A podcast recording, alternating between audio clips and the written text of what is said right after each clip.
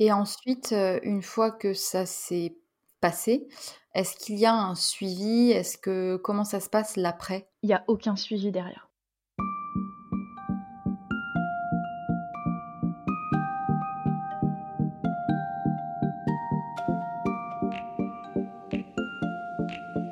Bonjour et bienvenue sur Sois sage et parle fort, le podcast pour oser, changer, ne plus se conformer, se cultiver, rire ou pleurer, débattre de sujets et anecdotes variées. Je suis Marie et je vous retrouve pour la seconde partie de l'épisode avec Anaïs qui a décidé un jour de faire don de ses ovocytes. Acte entièrement altruiste en France, le don de gamètes n'est absolument pas dédommagé. La conséquence Un faible nombre de dons et des besoins toujours aussi élevés. Faut-il considérer la loi française comme hypocrite? À partir de quel moment le parent social est-il supérieur au parent génétique? Je vous laisse découvrir la seconde partie de notre échange. Bonne écoute. C'est-à-dire que tu n'as même pas euh, connaissance de ce que ça a donné Est-ce que c'est arrivé chez quelqu'un? Est-ce que ça a aidé des parents? Enfin, tu n'as aucune idée après de ce qui a pu se passer?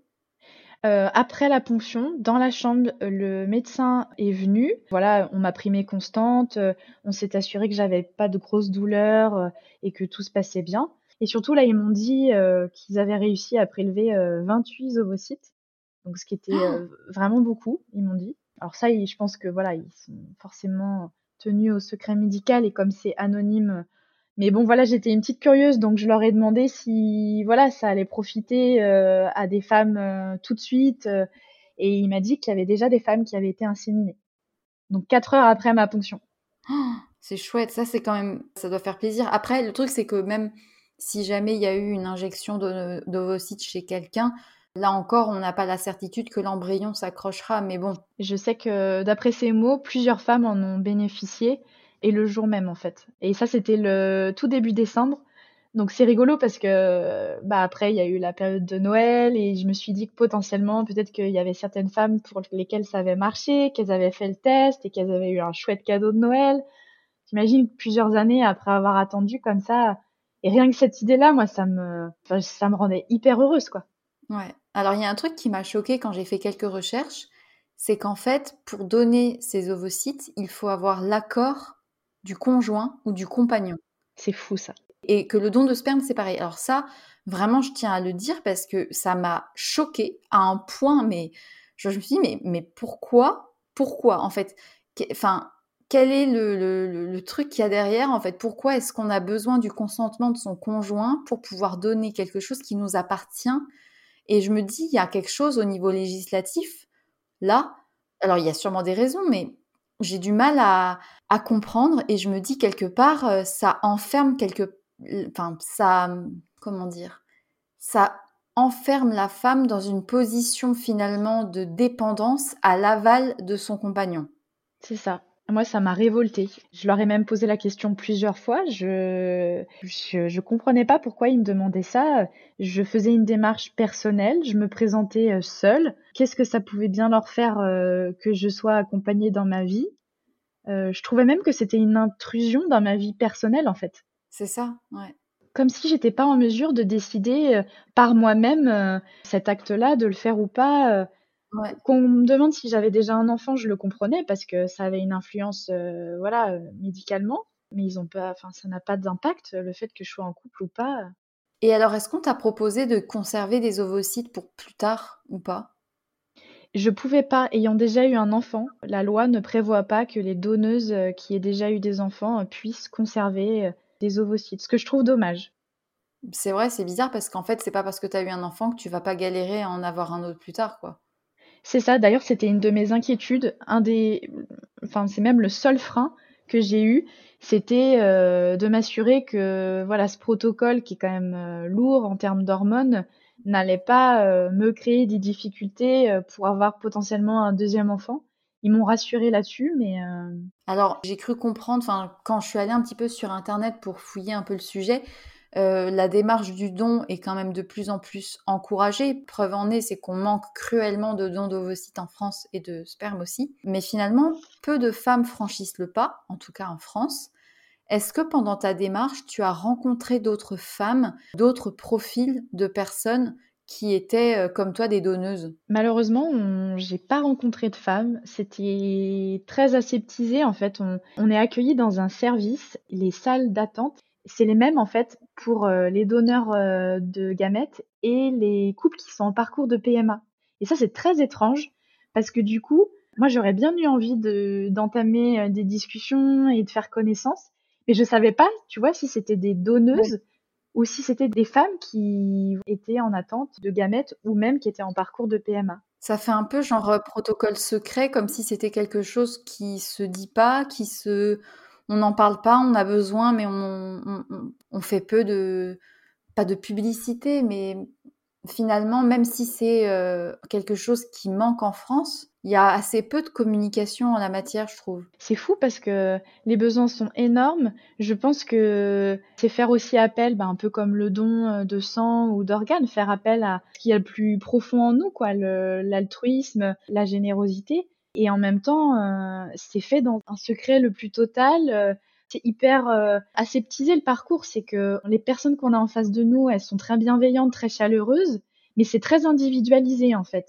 Est-ce que tu t'es sentie seule euh, pendant ce parcours? Parce que c'était quand même finalement très euh, protocolaire, les injections, les machins, enfin, tu t'es pas sentie un peu seule dans ta bataille, entre guillemets? Alors, du point de vue médical et accompagnement, je te dis, j'ai trouvé ça très aseptisé et très informel sur ces aspects-là.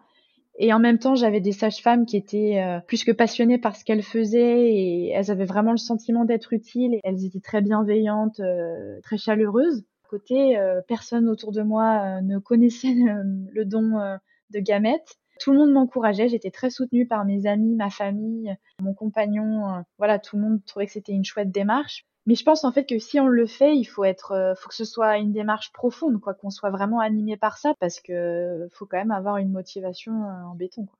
Bah tu vois, autant le don du sang, on en entend régulièrement parler parce qu'il y a des appels à du don, autant les dons de gamètes, je crois pas me souvenir d'avoir déjà vu des communications en la matière. Bah, j'étais étonnée moi aussi de, ce sujet-là parce que les documentations que j'ai trouvées, elles sont accessibles sur euh, le site de la biomédecine ou les CHU, mais même sur les réseaux sociaux.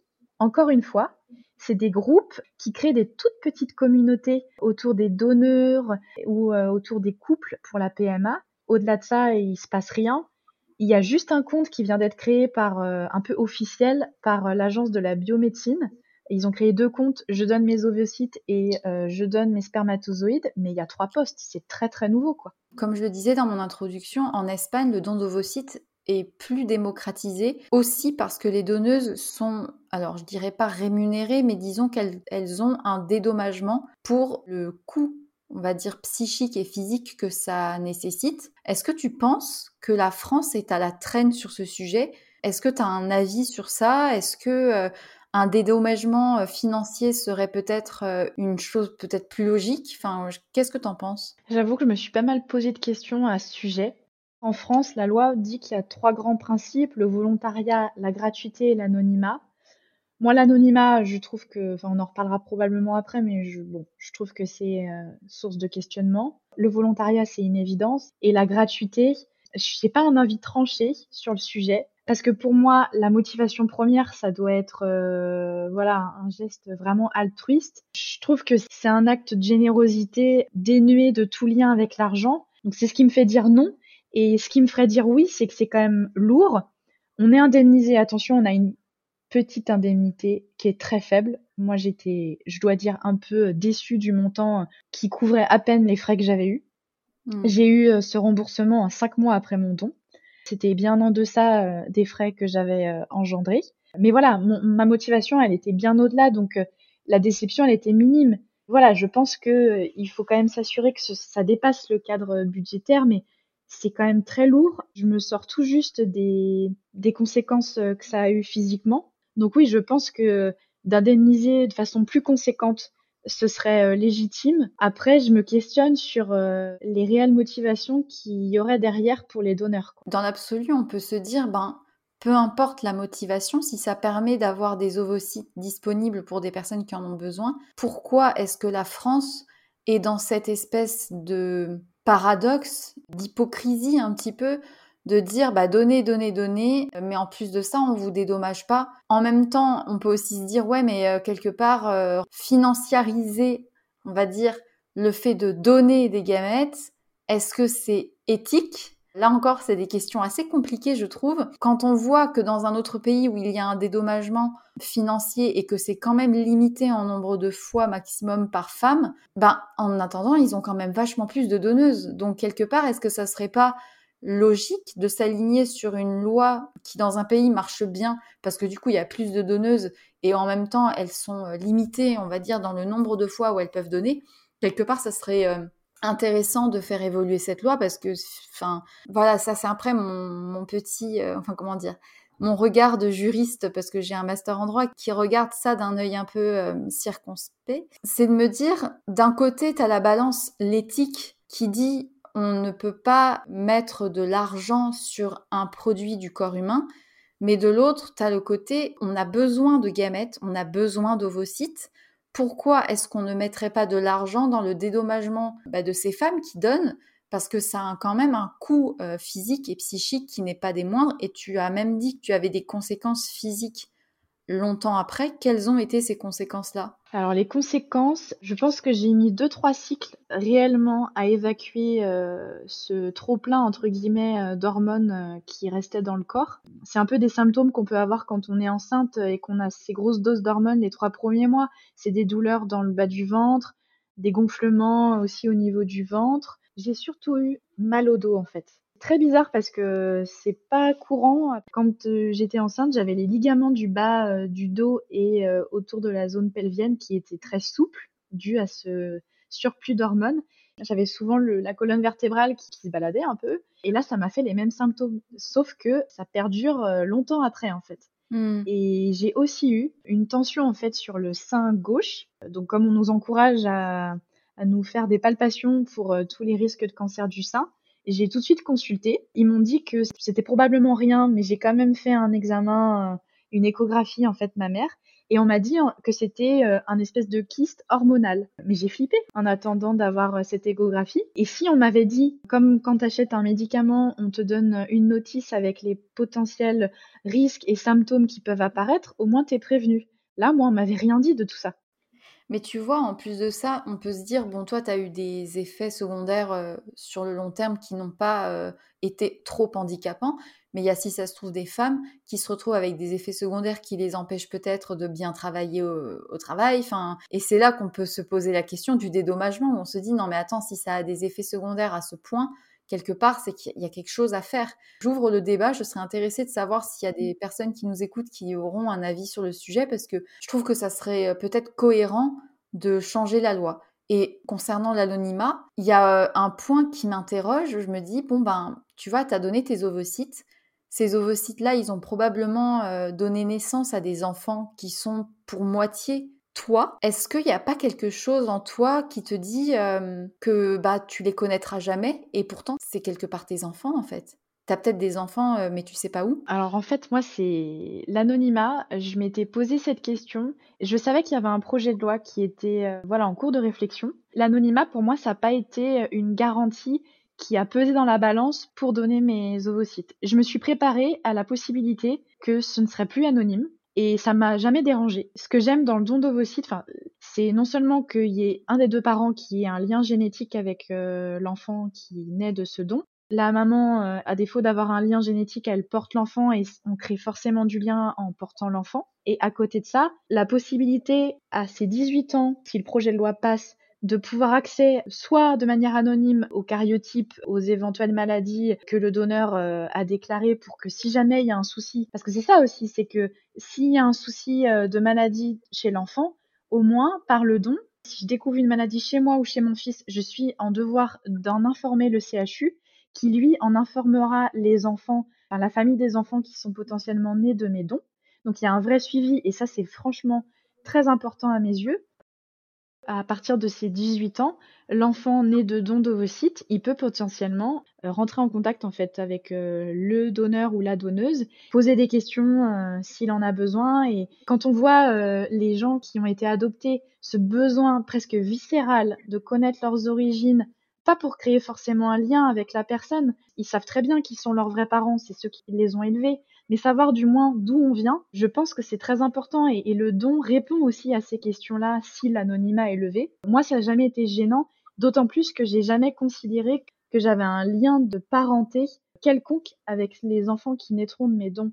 Pour moi, aujourd'hui, j'ai un seul enfant, c'est mon fils. J'ai ce lien génétique avec ces enfants, mais pour moi, ça s'arrête là, en fait. Ça va pas au-delà. J'ai vraiment pas le sentiment d'avoir un quelque lien de parentalité avec ces enfants-là, parce que c'est juste euh, génétique, au même titre que ça va peut-être choquer certaines personnes, mais au même titre que si demain je décide de, donner mon sang ou même de donner euh, un de mes organes, un rein par exemple, je serai en droit de rien du tout euh, auprès de la personne qui aura bénéficié de ce don. J'aurai pas de lien au-delà en fait. Donc après il y a toujours cette question de l'enfant si lui un jour se dit mais en fait j'ai envie de savoir qui est ma mère biologique. Tu te sentirais prête à ouvrir la porte à cet enfant? Bien sûr, avec grand plaisir. Je suis fière de l'acte que j'ai fait.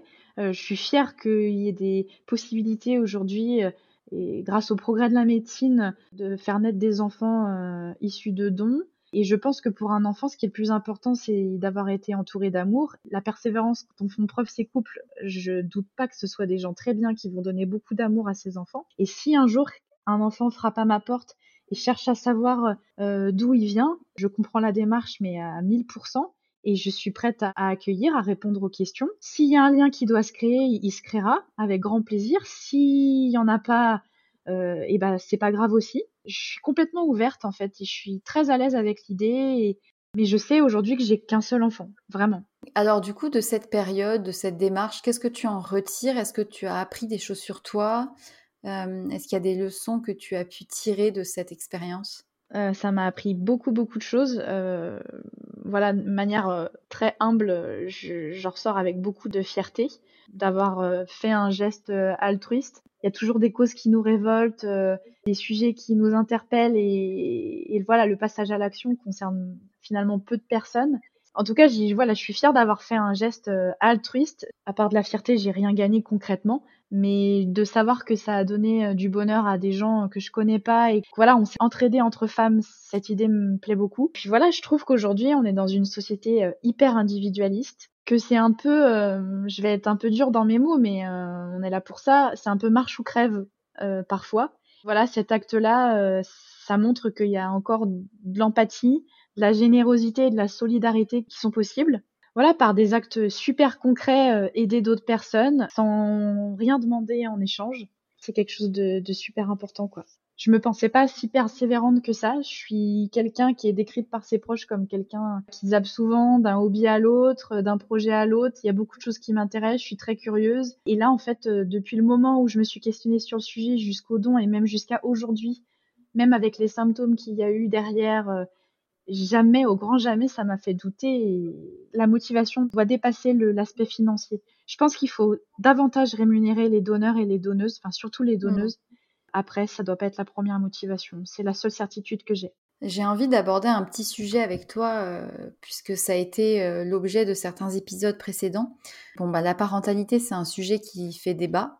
Si tu as écouté les épisodes, euh, tu sais que l'éducation dite bienveillante couvre une réalité un peu moins brillante avec des injonctions à la parentalité idéale, le côté mère sacrificielle, des méthodes clés en main pour être parent, avec tout ce que ça englobe, des pseudo-coachs en parentalité, etc. Est-ce que tu as une opinion sur ce courant qui se veut bienveillant? Et est-ce que tu en as été plus ou moins victime? Je me suis pas mal intéressée à ces courants d'éducation bienveillante, les méthodes Montessori, les enseignements Catherine Guégan euh, quand j'étais enceinte parce que je voulais faire tout parfaitement. Euh, voilà, je voulais me, ça me rassurait en fait de me documenter euh, au maximum. J'ai projeté du coup un idéal maternel et un idéal d'éducation que je pensais être un espèce de cocon rassurant pour le moment où j'allais réellement devenir maman. Et en fait, je me suis rendu compte que ça m'avait mis des barrières et ça m'avait mis une pression énorme. Ouais. Je dis souvent, avant j'avais des principes et maintenant en fait j'ai un enfant et j'ai un enfant, une personnalité que je pouvais pas prévoir, des attitudes auxquelles je pouvais pas m'être préparée et en fait je fais ce que je peux. Je fais ce que je peux, j'essaye un peu de prendre du recul sur tout ça. Il y a des choses que j'ai gardées, d'autres que j'ai pas gardées parce que j'en suis pas capable. Je me dis que je fais avec mes émotions. J'essaye moi-même déjà de gérer mes émotions. Euh, mon fils c'est un petit garçon très euh, émotif, empathique et qui a du mal comme beaucoup d'enfants à cet âge-là, hein, à deux ans et demi, à gérer sa colère. Et je suis une adulte qui a mis beaucoup de temps à apprendre à gérer ça et j'ai encore du mal à le faire. Donc ça réveille en moi euh, des difficultés à gérer ses émotions et ça m'arrive de crier. Ça m'est arrivé et j'en suis pas fière, mais voilà, je vais le dire. Et si ça peut décomplexer des parents, j'ai donné des fessées. Et voilà, et je me suis remise en question. Je me demande si clairement ça a fait avancer les choses avec mon fils et bien souvent c'est pas le cas. Donc j'essaie de trouver d'autres méthodes, mais je vais pas dire que j'ai employé euh, toujours les bonnes choses.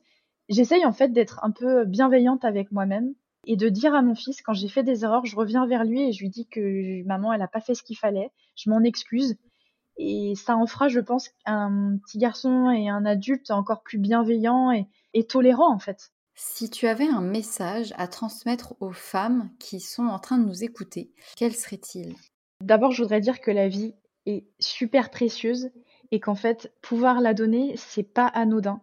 Il y a beaucoup de gens, je pense, qui considèrent que c'est acquis et en fait, c'est une super grosse responsabilité. Enfin, on prend perpète, hein, clairement. Un enfant, euh, c'est pas jusqu'à ses 18 ans qu'il faut s'en occuper, c'est pour toute sa vie. Que aujourd'hui, c'est presque un couple sur cinq qui souffre euh, d'infertilité donc en fait, quand on a la chance d'en avoir et facilement, il faut mesurer cette chance. Et puis, si j'ai un second message à transmettre, euh, ce serait de, et ça fait un peu écho à ce que tu disais sur la parentalité bienveillante et à toutes les injonctions qu'on nous colle sur le dos aujourd'hui, c'est en fait qu'il faut juste rester, je pense, fidèle à soi-même, en fait, de s'écouter, de pas tenir compte des injonctions sous couvert de bienveillance qui nous mettent dans un, dans un mal-être euh, ou alors on veut tout faire parfaitement. Je pense qu'il faut vraiment s'écouter. Et c'est peut-être naïf en fait de penser ça, mais je pense que tout est possible et que si on s'autorise, on, peut faire beaucoup de choses. J'ai une dernière question un peu bizarre à laquelle je viens de penser. Bon, actuellement, ça n'est pas autorisé en France. Quel est ton avis sur la gestation pour autrui? Ah là là, ça c'est pareil, c'est le fameux euh, débat euh, éthique et... Euh, en fait, est-ce que toi, si demain c'était possible, est-ce que c'est quelque chose que tu penses pouvoir être capable de faire, c'est-à-dire de porter la vie pendant neuf mois et de laisser cet enfant à des parents Je pense pas que j'en serais capable parce que beaucoup de choses se nouent pendant la grossesse. Hmm. Je pense qu'il y a une, une interaction énorme. Le petit fœtus, il ressent tout ce que la maman vit, tout ce qu'elle pense, tout ce qu'elle ingurgite. Je pense qu'il y a beaucoup de choses qui se décident à ce moment-là. Je trouve que c'est trop intime en fait pour euh, le faire à, la place de quelqu'un d'autre et, j'aurais peur d'avoir noué des liens trop forts pour euh, me détacher du jour au lendemain de cet enfant en fait. Je trouve que c'est presque plus intime de porter un enfant par rapport au fait d'avoir un lien génétique. Je comprends totalement. C'est là que vient du coup la logique de la loi française qui veut que finalement le parent social a une supériorité sur le parent biologique au regard de l'anonymat, etc. Comme je te disais, je, je, n'ai aucun lien de parentalité avec euh, les potentiels enfants qui peuvent naître de ces dons. Leurs vrais parents, c'est ceux qui se sont levés la nuit pour leur, euh, les consoler, pour euh, les cajoler quand ils sont malades et leur changer la couche, en fait. C'est leurs vrais parents, mais au même titre que les enfants qui ont été adoptés, en fait. Par contre, on a besoin de connaître ses origines. Ça, j'en suis, enfin, j'en suis vraiment convaincue. Et si l'anonymat est levé, euh, je trouve que c'est pas une mauvaise chose finalement. J'ai euh, une dernière question euh, que je pose à chaque fois aux personnes qui viennent sur le podcast. Sois sage et parle fort. Qu'est-ce que t'évoque cette phrase et comment est-ce que tu la vis au quotidien? Derrière mon enthousiasme et ma petite voix, j'espère avoir parlé assez fort. Euh, sois sage, non, c'est pas trop pour moi. J'ai longtemps euh, tout fait pour rentrer dans le rang et taire euh, ce que je pensais et essayer de m'oublier en pensant que ce serait une bonne chose et en fait c'est revenu en boomerang plus tard. Je pense qu'il faut pas se taire, surtout pas.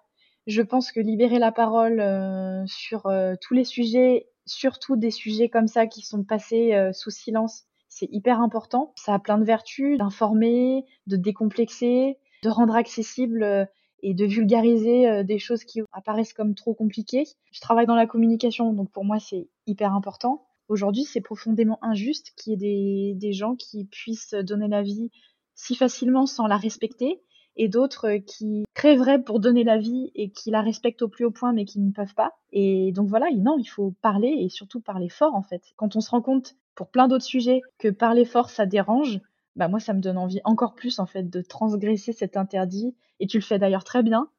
Euh, sur tous les sujets que tu abordes. Donc non, je pense qu'au contraire, il faut parler pour faire bouger les choses. Il n'y a que comme ça que la société avancera dans le bon sens. Bah, je te remercie beaucoup pour euh, ces réponses et, ton témoignage. J'avoue que j'aurais pas euh, imaginé aborder ce sujet parce que finalement, on n'y pense pas. On n'y pense pas parce que c'est un sujet qui n'est pas suffisamment mis sur le devant de la scène. Et j'estime que si à notre portée, avec cette petite capsule sonore, on peut parler, on va dire, d'un sujet qui peut-être intéressera des femmes de se lancer dans la démarche, bah, je me dis que c'est génial. Je sais pas si je serais prête à le faire, mais en tout cas, l'hypothèse maintenant que tu as émise dans ma tête, bah, c'est peut-être une graine qui germera et ben j'aime bien dire que soit ça j'ai par le fort, c'est semer des graines et, et, si jamais ça pousse, ben tant mieux et, et, et sinon bah c'est pas grave, ça aura peut-être euh, éveiller des consciences et euh, peut-être que certains hommes qui nous écoutent auront peut-être envie de franchir le pas aussi et ça c'est super. Donc merci beaucoup Anaïs. Bah, merci à toi et j'espère que oui, ça aura fait du chemin dans l'esprit de certains et surtout parlez-en en fait. Ouais, ouais. Bah, écoute, merci beaucoup. Euh, je vous remercie aussi pour votre écoute. Je vous donnerai les informations en description de l'épisode si vous souhaitez allez euh, envoyer un petit message à Anaïs, qui se fera sûrement un plaisir, de, voilà, qui se fera sûrement un plaisir de répondre à vos questions. Et encore une fois, je vous remercie pour votre présence, votre soutien, vos écoutes. Euh, ça me fait toujours énormément plaisir de partager euh, des épisodes sur différents sujets. je trouve que le podcast est une formidable manière de communiquer parce qu'avec la voix, on peut transmettre énormément de choses. Donc euh, pour ça, euh, je vous remercie de continuer à être présent, présente. Euh, je vous souhaite une très très très belle journée et surtout, surtout, soyez sages un peu, mais parlez fort beaucoup.